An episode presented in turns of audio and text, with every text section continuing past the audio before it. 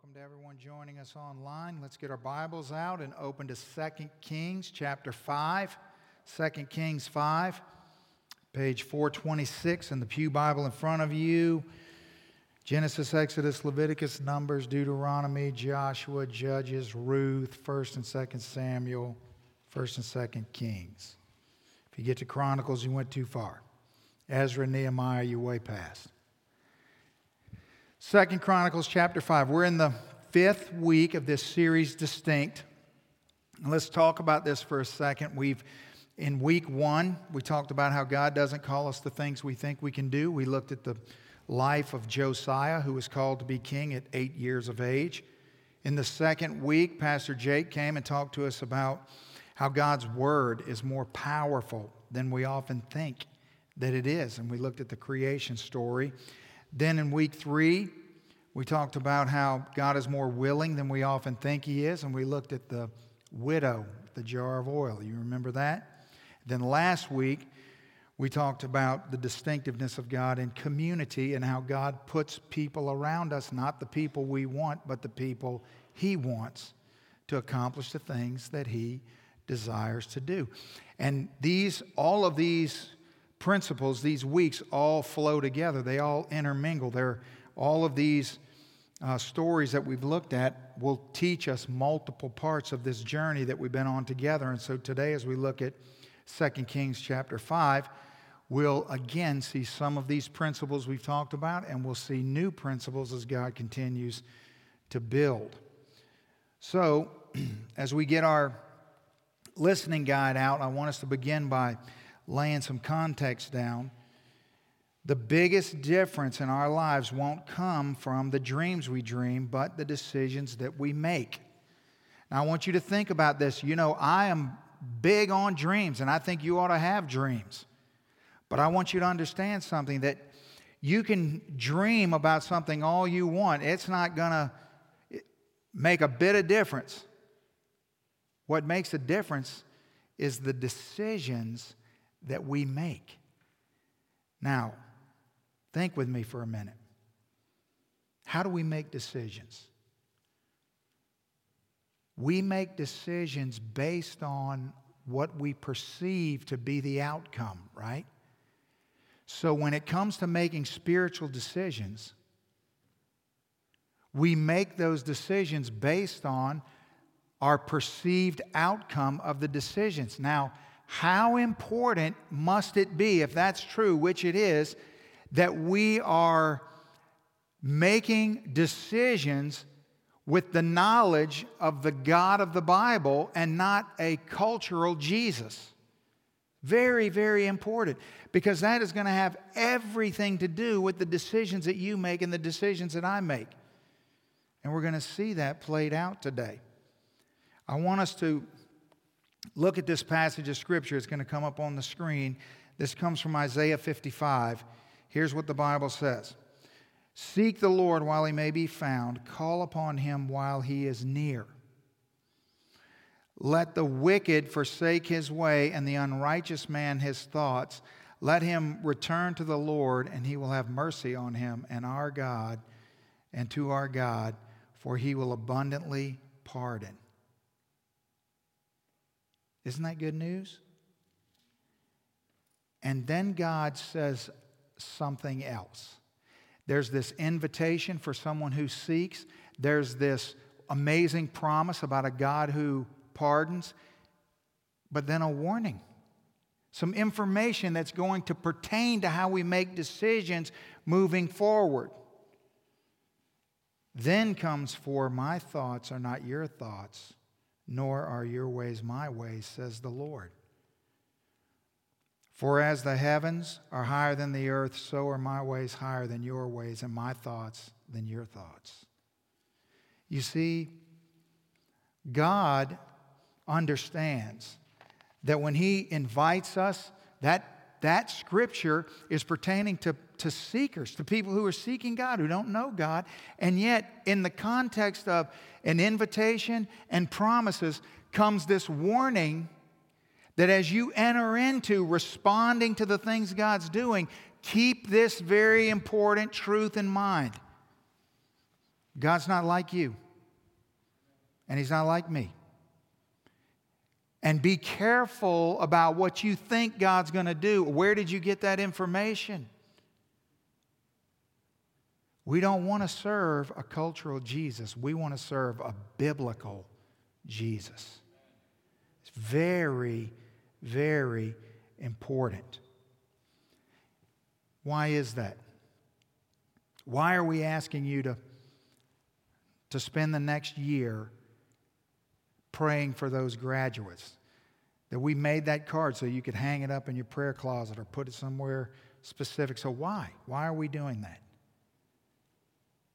Listen, prayer is not part of the work. How many times have I said this? Prayer is the work. Do you understand? And what do we know to be true? Listen, we, we know that we need to be praying for all of our kids, but we know specifically that those young people, as they move from one season of their life into the next season, we know the attack that they're under. And we also know that as they move into the job uh, place, as they move onto college campuses, we know that many of the things that God has instilled in them, the principles that they've learned, the truths that they've learned, make zero sense in the context of the culture in which they're going into. Right? Yes. Listen, think about how many things the Bible says that don't make any sense. Jesus says in Mark chapter 8, living is dying and dying is living. What, what does that mean? In Matthew 10, save your life and you'll lose it. Lose your life and you'll save it. I was reading this past week in Ezekiel 21, and I was thinking about how in that chapter the Bible teaches us that the way up is down, that exaltation requires humility, and that in the same passage it teaches the way down is up, and that self promotion leads to humiliation. Nowhere in this culture and in this world are you going to go where that makes any sense. That is antithetical to everything that our culture would seek to tell you. According to Psalm 16:11, if you please God, you will have pleasures forevermore. But according to Proverbs 27, please yourself and you'll never be satisfied. You see? the opposite of what the world around us believes. And so, it shouldn't be a surprise to anyone this morning that there is ample opportunity and strong motivation for people to create a God that makes sense to them and to ignore the places in Scripture that teach things that are going to be hard to obey or, or hard to make sense of or hard to follow. And so when we get to 2 Kings chapter 5, that's exactly what we're going to see. And God's going to help us this morning. So let's pray and ask Him to do just that as we look at this passage. Father, we thank you for this moment that you providentially have given us to look at this place in your word. And God, each of us today has come into this place somewhere on this journey. And you are aware of each of us and where we are and what has led us to now, and you even know what's in store. But God, as we stretch our minds to try to comprehend that reality, will you help us to live in this moment and to make decisions in this moment pertaining to the spiritual things that you'll say that would change the trajectory of our lives, that would reveal your will God, that would move us to where you'd have us to be. We don't want to miss what's in the details because it doesn't make sense to us. So we need you, Holy Spirit, to give us ears to hear, to prepare our hearts to receive, and to give courage where courage is needed to obey. For your honor, glory, and praise, we pray in Jesus' name, amen. So in this passage, we see the the clash of what God says against what we think. And what happens in that tension when God says something that just doesn't make any sense. Now, this story takes place. This is a true historical story, and it takes place in a true historical context. And so understand that we're talking about something that happened in the northern kingdom of Israel. Remember, a few weeks ago, I explained to you how after Solomon, the, the people of God were split into two kingdoms the southern kingdom of Judah with two tribes, Benjamin and Judah, and then the other 10 tribes formed the northern kingdom of Israel. And so, this is in the northern kingdom of Israel, which is gone through a terrible civil war, a terrible time of unrest and war. And so we're going to be introduced to this man. His name is Naaman. And he's an unsaved military commander. He's not from Israel, he's a Syrian or an Aramean. And he is not someone who worships the God of the Bible. But I want you to see the surprising things that God does, the unexpected ways that God works, and then what can God teach us from Naaman's encounter? Look at verse 1, 2 Kings 5. Now, Naaman, commander of the army of the king of Syria, was a great and honorable man in the eyes of his master, because by him the Lord had given victory to Syria. He was also a mighty man of valor, but a leper. Now, now listen. Look at what verse 1 tells us. Understand, Syria is the world's superpower at this time. They have just decimated Israel. Israel is absolutely no match for Syria. And under the leadership of this man Naaman, but notice, notice what the Bible says. That this man, because of him, the Lord had given victory to Syria. And who did the Lord give victory to Syria over? Israel.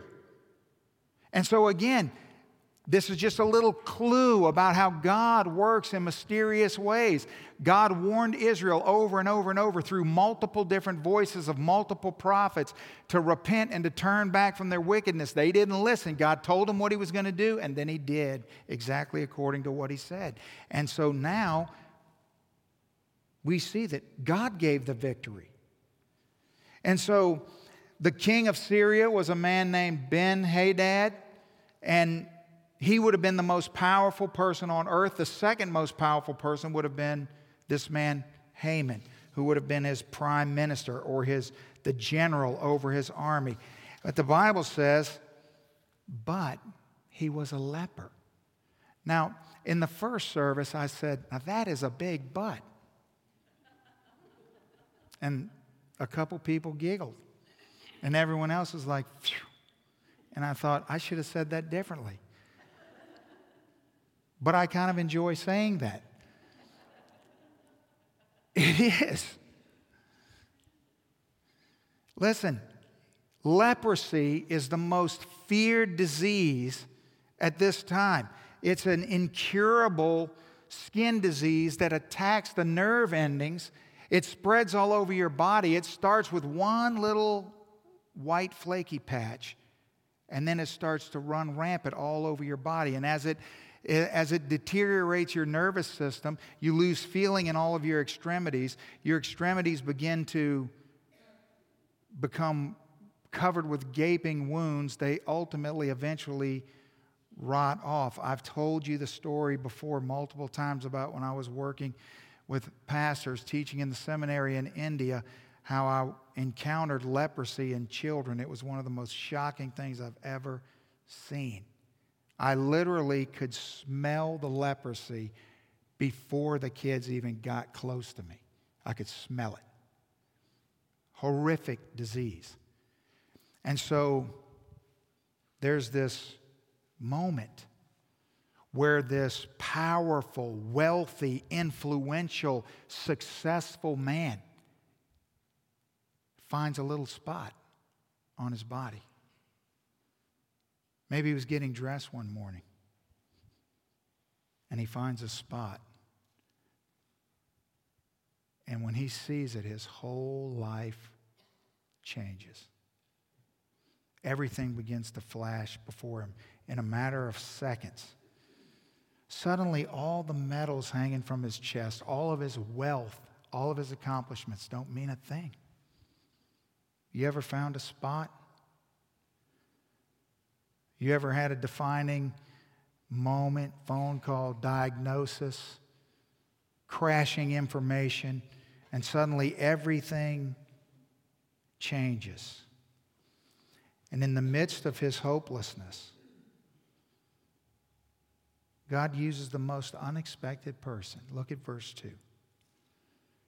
And the Syrians had gone out on raids and had brought back a captive, a young girl from the land of Israel. She waited on Naaman's wife. And then she said to her mistress, If only my master were with the prophet who is in Samaria, for he would heal him of his leprosy. And Naaman went in and told his master, the king, saying, Thus and thus said the girl who is from the land of Israel. So then the king of Syria said, Go now, and I will send a letter to the king of Israel. So he departed and took with him 10 talents of silver, 6,000 shekels of gold, and 10 changes of clothing. So here's what happens. Suddenly, in the midst of this absolutely incurable, horrific diagnosis, comes a glimmer of hope. So, because of his position, it's no problem for him to walk into the king, and he says to Ben Hadad, Listen, I've heard about the possibility I might be healed. Now, Ben Hadad is not just some generous, benevolent leader, he will do anything to salvage his number one warrior who's been so successful in crushing all the opposition. And so, obviously, it is highly in his favor to see that Naaman gets healed if there's any possibility. So, he loads up his chariots with literally millions of dollars in gold and silver and Louis Vuitton bags. And off he goes, traveling from Syria all the way to Samaria. And when he gets there, look at verse 6. So he brings the letter to the king of Israel, which would be Jehoram. He brings it to the king, which said, Now be advised, when this letter comes to you, that I have sent Naaman, my servant, to you that you may heal him of leprosy. Now, you understand, Jehoram, is, this eh, is, is in the midst of a, a war torn, he's the king, but he doesn't have any power. Everything's a disaster. And the most powerful man on earth has now sent a letter to him and said, Look, I sent my number one guy to you. I want you to heal him of leprosy. Well, he can't heal anybody of leprosy. And let me tell you what you don't want to do. You don't want to get Ben Hadad mad at you. Because if the king of Syria gets mad at you, you're not going to live very long. And so he's already hanging by a thread. And so he gets this letter. And so verse 7 says, As it happens, when the king of Israel read the letter, that he tore his clothes and he said, Am I God to kill and to make alive? That this man sends me a man to heal him of his leprosy? Therefore, please consider and see how he seeks a quarrel with me. It's almost like this can only end bad because I can't heal him of his leprosy. And so when I send him away unhealed, I'm done.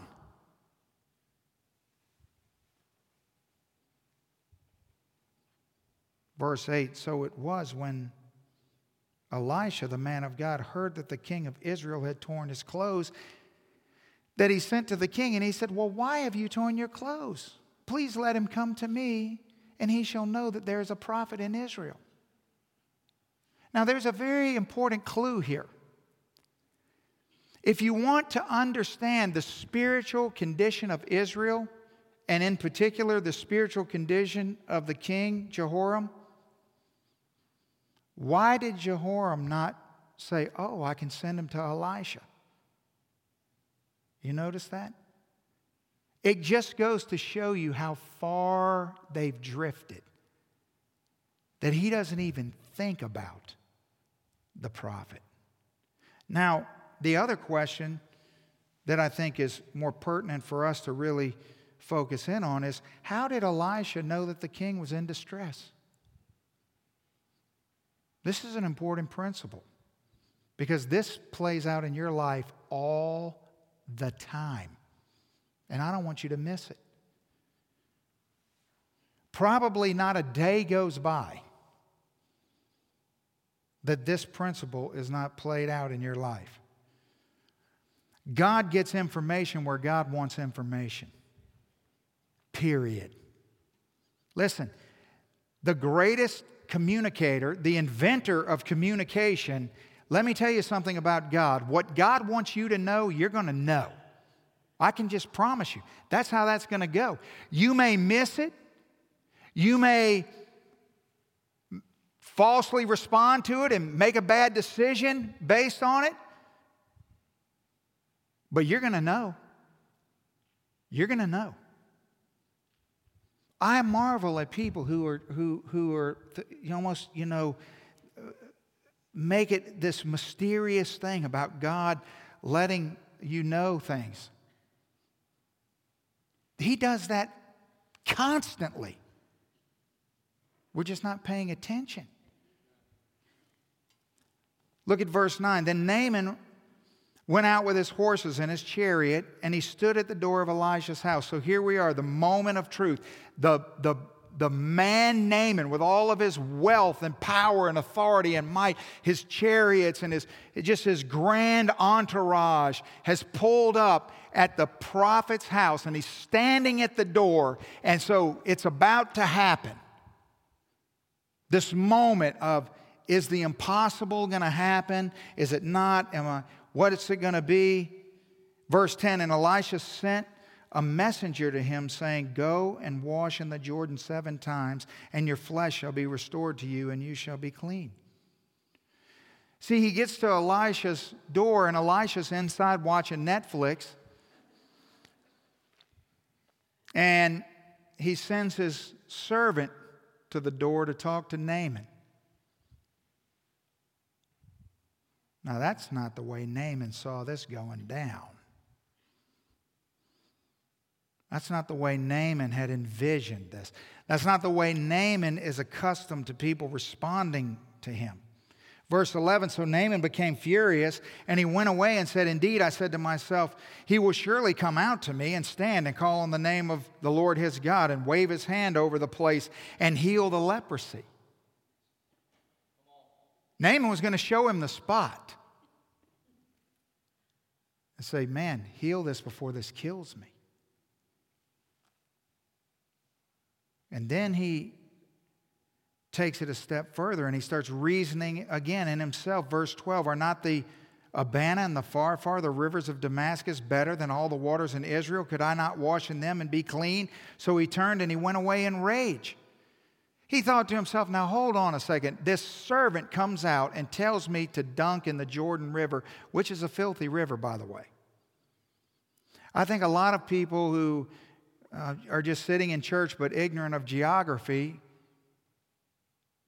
picture the Jordan River as this crystal clear, beautiful, drinking, drinkable. It is a dump. It's a muddy, it's a muddy mess. It would just be like going into one of our rivers filled with mud. You can't see anything. But in Damascus, there's beautiful, crystal clear rivers where he's from. So he's enraged.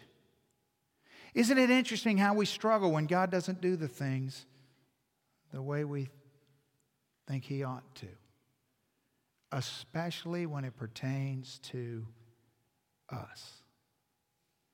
You see, it's a bit troubling when God doesn't do things the way we expect in your life, but it's really bothersome when He does that in my life, especially with something as important as this. And so Naaman turns around and it's like a waste of time. I'm going to go back to Damascus and I'm going to die of leprosy. Verse 13, and his servants came near and spoke to him and said, My father, if the prophet had told you to do something great, would you not have done it? How much more then when he says to you, Wash and be clean? You see, Naaman didn't realize what was going on in the moment, but his servants did, maybe, sort of, kind of. But we can. See, what God is teaching Naaman is that God's way is the only way. See, if you're going to do it, you got to do it God's way. not your way. God's not bending around what you think ought to happen the way you think He ought to. He has a specific way that He's predetermined He's going to do something, and that's the only way that it's going to happen. Verse 14 so he went down and he dipped seven times. Look how anticlimactic this is.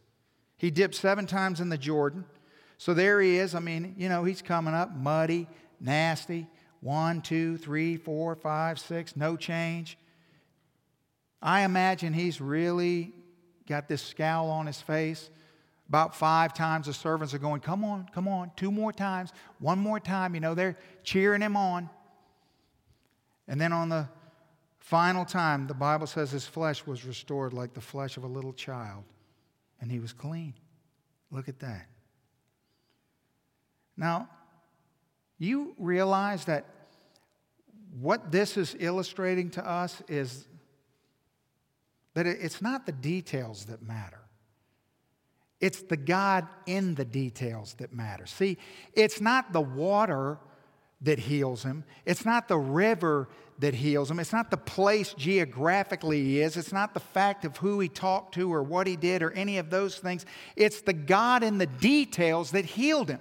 Now, this is important. I want you to perk up a minute because there's details in your life right now. And you're snoozing through them. Pay attention. It's the God in the details that matters. And look, when God says what he says, Healing doesn't come from studying about it, healing doesn't come from having conversations about it. Healing comes from doing it. You got that? Doing it. But it but listen, obedience is always the right answer when we don't know what to do and we don't understand what's going on. But listen, God is not about just some blind obedience. Listen, God, you're not going to make God's day when you come home with flowers to God on Valentine's Day. No. It's expected. When you just obey God in just blind obedience, you're just doing it like, I don't know, I don't care, I'm just doing what God says. You think that's pleasing to God? You think Lisa's just overjoyed? It's Valentine's Day. Here you go, honey, it's Valentine's Day. It's a card and some stuff. You know, I didn't want you to be mad and say I didn't do anything for you. You know, that's going to be a real win. Right? But when you show up on Tuesday at some random moment with something to just say, you know what? I know you've been playing in the flower beds all day and your hair's all jacked up and you got some dirt over here on your cheek, but I just wanted to tell you how much I love you. Cha-ching.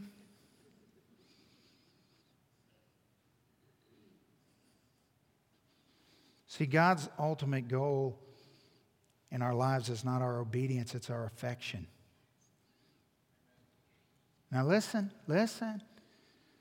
God wants a relationship with you, right? Yeah.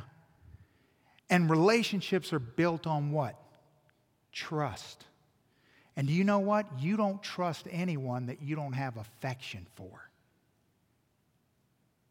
He wants your affection. He wants my affection. He wants us to obey Him and to trust Him because we have affection for Him. That's what He's teaching Naaman. That's what He's teaching me and you. Now, look at what happens. Now, Naaman's healed. Verse 15 so he returns to the man of God, he and all of his aides the whole crew. And they came and they stood before him. Now, understand, this is the first time that Naaman has met Elisha face to face. They've never seen each other before. And so now here they, he's healed, and he's standing face to face with the prophet who led him to God's healing. Now, what would you say in this moment? How can I ever repay you for healing my leprosy? Listen, I got truckloads of gold and silver and all kinds of designer clothing.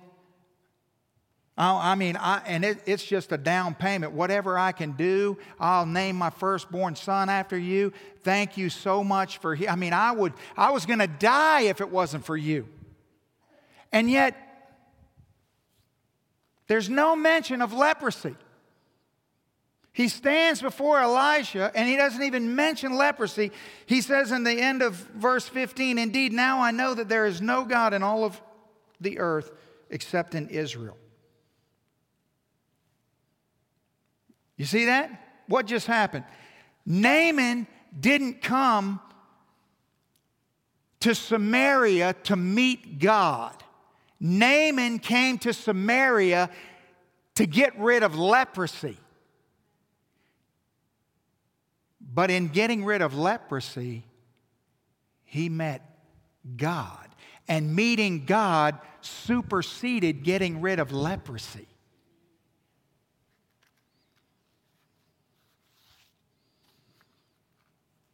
So let's look at a couple principles we can take away before we finish the story.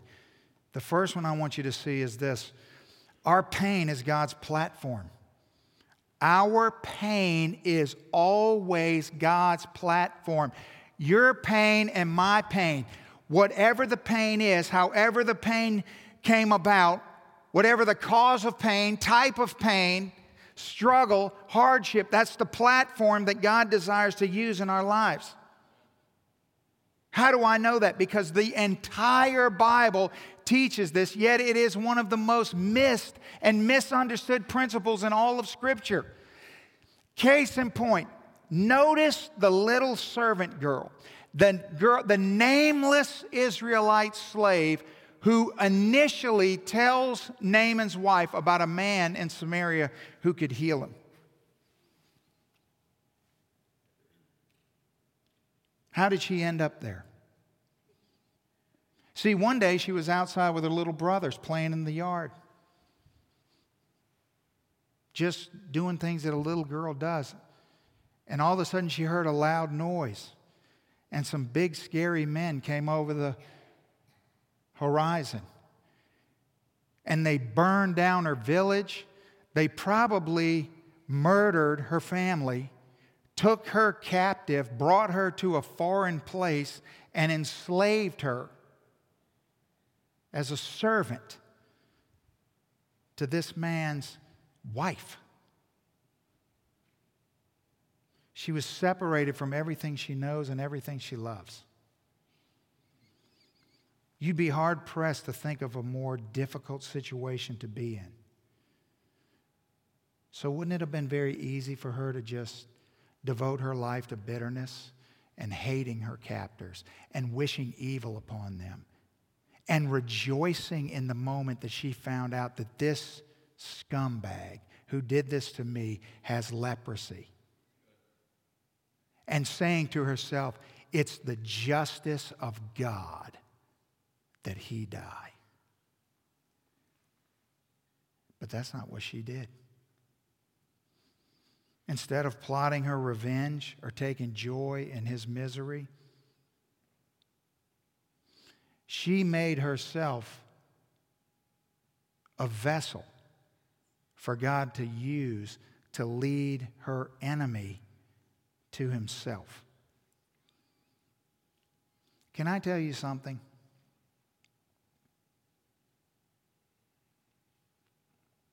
The less you feel like talking about God, the more imperative it is that you do so. I promise you that this is true. The days that you feel least like telling anyone about Jesus. The days when you are discouraged and down and bummed out, you feel a thousand miles away from God, you feel like His hand of blessing is a million miles away. The last thing you ever want to do is put a smile on your face and tell somebody about Jesus. Is the very day that you should be paying close attention to who God puts in your life, because that's the day you need to be talking about the Lord because your pain is His platform. I don't want you to put a fake smile on your face. I want you to tell the truth about God. And what you'll find out is that your pain is going to be the most powerful, useful witness you could ever imagine. And on those great days when everything's wonderful and you just can't say enough about how the Lord's blessing you, you won't be nearly as effective. That's just a pattern of Scripture, doesn't uh, And you're all looking at me like, that makes no sense. Welcome to distinct.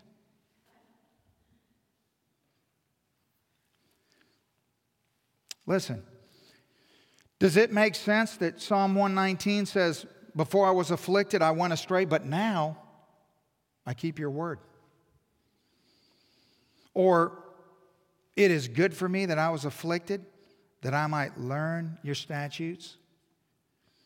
I want you to write this down You're listening God.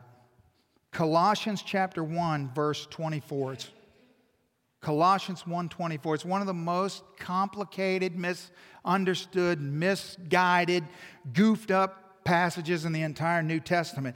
But it teaches this very principle. What Paul is talking about in that text is he's talking about how God uses pain to advance in evangelism the lost world around us. He's making up what's lacking in the suffering of Christ. And people read that and go, What does that mean? That's what that means. God uses problems in our lives to force us to realize that we have a bigger problem. The second principle is this our position isn't God's problem. Our position is not God's problem. When I say position, I mean your position and my position. Because here's the, the, the point I want you to see in this narrative. Look who, look in this story so far and ask yourself this question Who has spoken all of the most critical words in this entire story. It's not the king of Syria, it's not Naaman, and it's not Elisha. The critical, most pivotal words in this whole story revolve around, first of all, a slave girl who tells Naaman about the possibility of healing in Samaria. Then Naaman finds out that God's plan is for him to dunk in the river by listening to the words of who? Elijah? A servant. Then Naaman leaves in rage and is about to go home and die. And who stops him? Servants.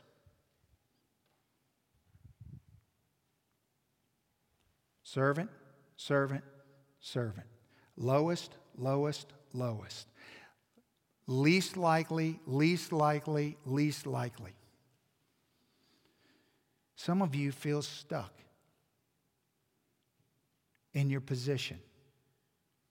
And you feel that because you lack some credentials or credibility or an audience or an education or this or that or whatever the case may be, that God can't possibly use you.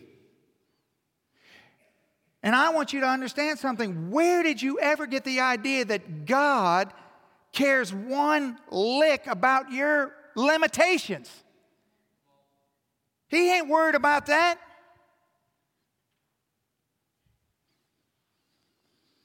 He takes great delight in using the least likely people, doesn't he? To accomplish great things for his purpose. Don't let your position or lack thereof become a problem That's not God's problem. But our perception is our problem. That's what our problem is. Not our position, our perception. See, all too often, here's what we do.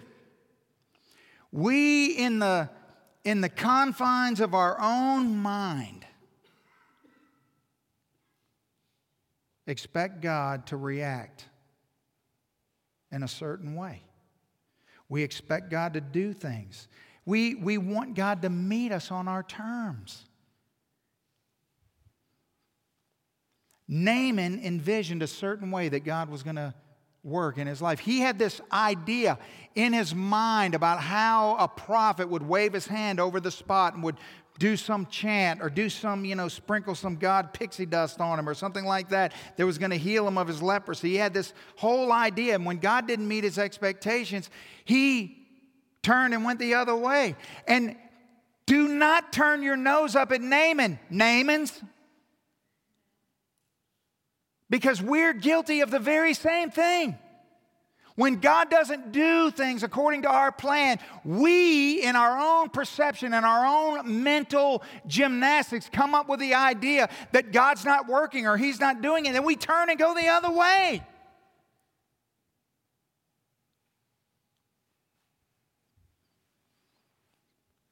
Listen, Naaman had traveled a long way to get there. He had loaded he had loaded chariots with all sorts of treasure. He had gotten people together. He got a letter from the king. He had all of these things. Think of all that he had, he had done to get to where he was. And yet, in that moment, his perceptions were so strong, he was willing to walk away and leave it all hanging. We do that all the time. And we spiritualize it. And we say, well, God just wasn't in it. Oh, really?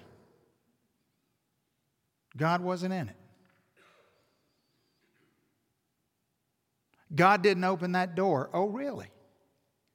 Maybe you didn't wait at the door long enough. Maybe you didn't like who came to the door.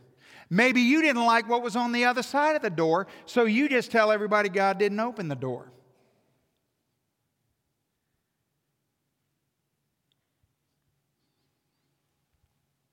We get caught in this trap. We get disappointed, get disillusioned. God doesn't meet our expectations. What do you do when God doesn't meet your expectations? What do you do when you feel like every time you pray, it's like your prayers are just bouncing off the ceiling, like God doesn't even hear them? He's, it's just nothing's working, nothing's happening. Can I tell you something? Something's happening. There's never a moment in your life that something's not happening. Never. That moment never happens. There's never a millisecond of your life that God's not doing a thousand different things. And we're unaware of almost all of them, but He's at work. The, what we got to do is we got to figure out how, why am I missing everything? And you know what?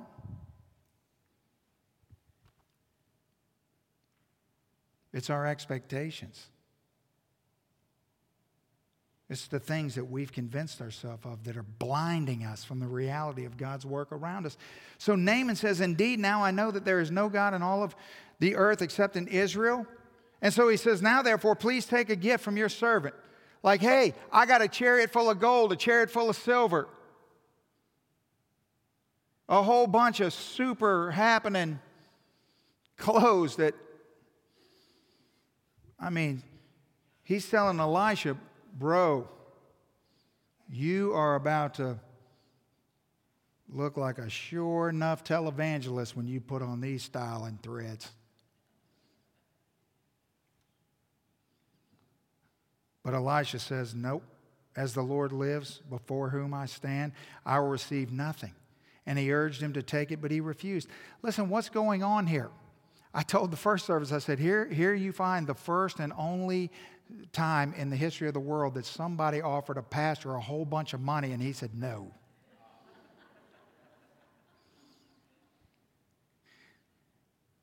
What's happening here? Why is Elisha saying no? Well, for a lot of reasons. Well, what's the primary reason? Because what he what Naaman has received is grace. You can't pay for grace. He's not going to confuse theologically what God has done in his life. So he obviously would refuse nothing because he realizes that not only Naaman, but all these people with Naaman are watching everything that's happening here. See, this isn't just about what God's doing in Naaman's life. What do you think the conversation was all the way back to Damascus? How many of those people do you think got saved between this moment and by the time? I guarantee you, there wasn't an unbeliever amongst them by the time they got back to Damascus. And Elisha realizes that. Verse 17 So Naaman said, Then if not, please let your servant be given two mule loads of dirt. Well, now that's expected. So let me get this straight. You don't want my gold. You don't want my silver. You're not into Louis Vuitton. Could I have some dirt? For your servant will no longer offer either burnt offerings or sacrifice to other gods, but to the Lord. So here's what's happening. See, in his context, you worship the God of, of a land. So he's worshiping, he said, I'm going to worship the God of Israel. So, and, but I don't live in Israel. So I'm going to take some Israel back with me and I'm going to spread this dirt out. And when I kneel down and worship, I'm going to worship on this dirt so I can worship the right God. So, see, it makes sense in his context. It just sounds weird to us, but that's what's going on. Verse 18, yet in this thing may the Lord pardon your servant. Now, notice this. Now, it seems like all of our business is complete. Let me just pack up and go on home. But there's one last thing we have to cover Naaman's thinking. And he says, Hey, one more thing.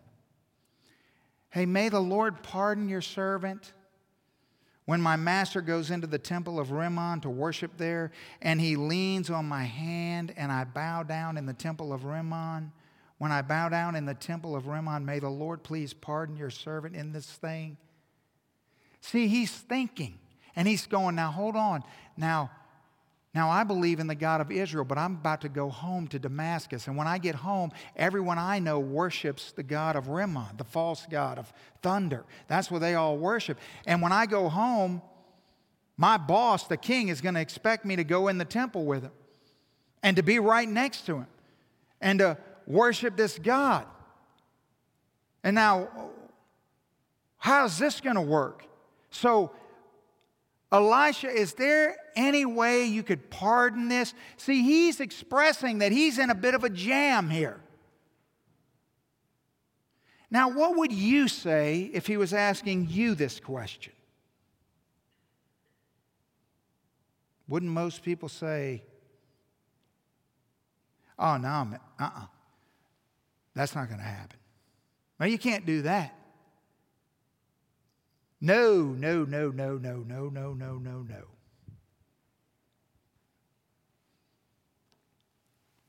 Wouldn't, wouldn't everyone expect Elisha to say, uh uh-uh. uh,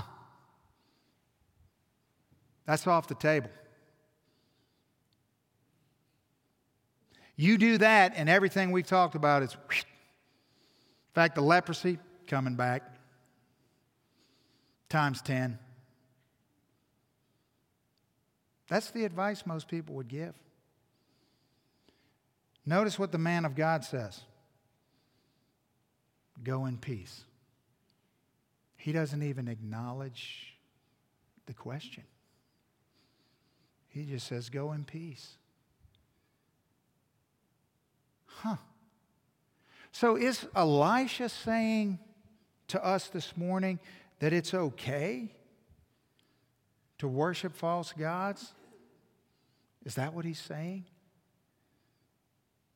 Come on. Well, what is he saying? And why do, why, why do we miss this principle?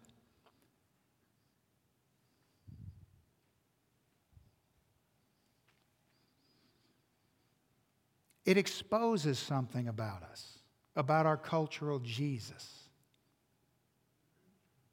You know what it is? That we drank the Kool Aid. Somewhere along the line, we heard enough people say something, it made sense to us, so we just bought it. We believe whether consciously or subconsciously, that once a person gets saved, man, that's it. Like, boom, you're saved, you're forgiven. Bam, eternity set, you're good, don't worry. I hear people say it all the time.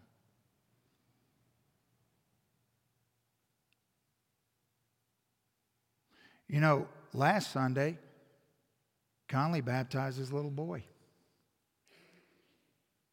I hear people say, you know, well, my son's saved, my daughter's saved. Like, whew. Is that how that works? Or is salvation the beginning of a journey? The beginning. It's not the end, it's the beginning. It's the starting point. Let, me tell you what Elisha's doing here. Elisha's saying something we have forgotten along the way that when people get saved, it's the beginning of a journey. And you know what? We somehow have made up this scenario where you receive Christ and your sin is forgiven, and then suddenly all the things that you're not supposed to do stop happening in your life. All the cravings that you used to have go away. All the words that used to fly out of your mouth stop flying out of your mouth, and everything just magically becomes perfect. And then you, you come to church and everybody's going, you, hey, hey, you know, you can't do that and you can't do that. Well, newsflash, let me tell you something. Some people didn't grow up in a Christian home. Some people didn't go to VBS when they were a kid. Some people grew up and never even knew there was such a thing as a youth group. Some people never had their parents pray for them at bedtime. Some people never one time in their life ever prayed before they ate food. Some people didn't grow up like you. And do you know what? When I got saved, I didn't know anything except for that I was saved. And I still had a million things to figure out. And there were still a million things going on in my life that shouldn't have been going on, but I was trying to figure that out. And thank God I had a wife smart enough and patient enough to wait for me as God worked on me. But I see a lot of people who get saved get thrust into a sea of Pharisees who just expect everything to change overnight.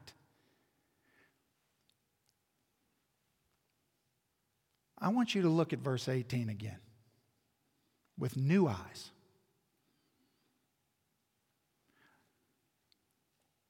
Yet in this thing may the Lord pardon your servant. You know something? You don't ask for a pardon unless you know something's wrong. You know what verse 18 is telling us? The Spirit of God's already begun convicting the heart of Naaman. Do you know what Elisha's smart enough to do? Let God be God in Naaman's life. He doesn't need a lecture. He needs encouragement as he begins this new journey in Christ. The message that is just screaming off the page in 18 and 19 is this Naaman's faith was not complete, but it was a start. Listen, if, the, if it only takes faith the size of a mustard seed to move a mountain. How much faith does it take? How much faith does it take for God to save you?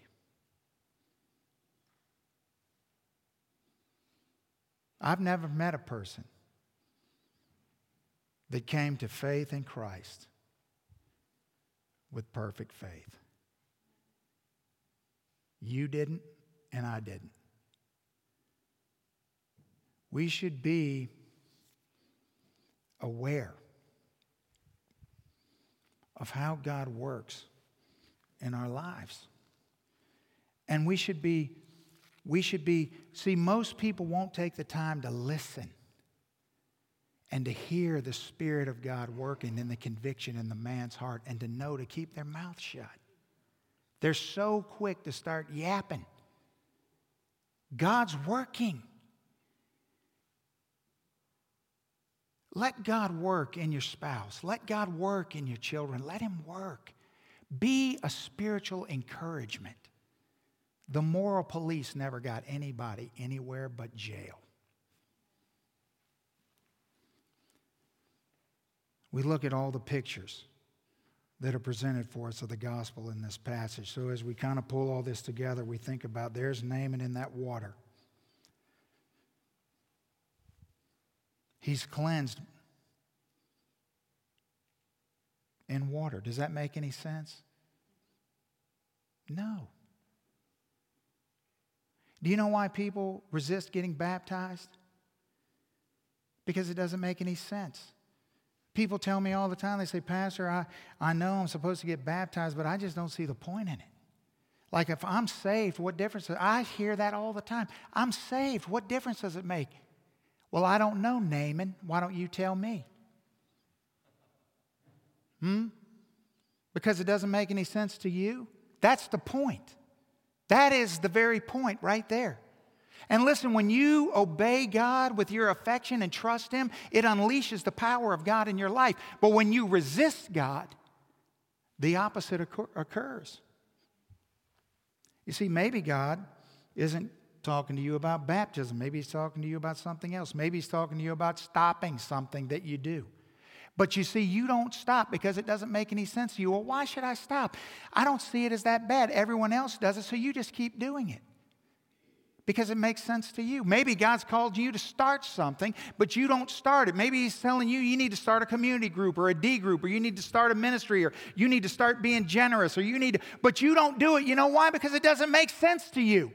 Naaman, because here's what we do. When it doesn't make sense to us, we just march back to our chariot and go back to where we came from because we don't understand what God's doing. That doesn't make any sense to us. And we miss out on what God has in store for us right there. It was right there for the taking, but we couldn't see it because it didn't make sense. Welcome to Christianity.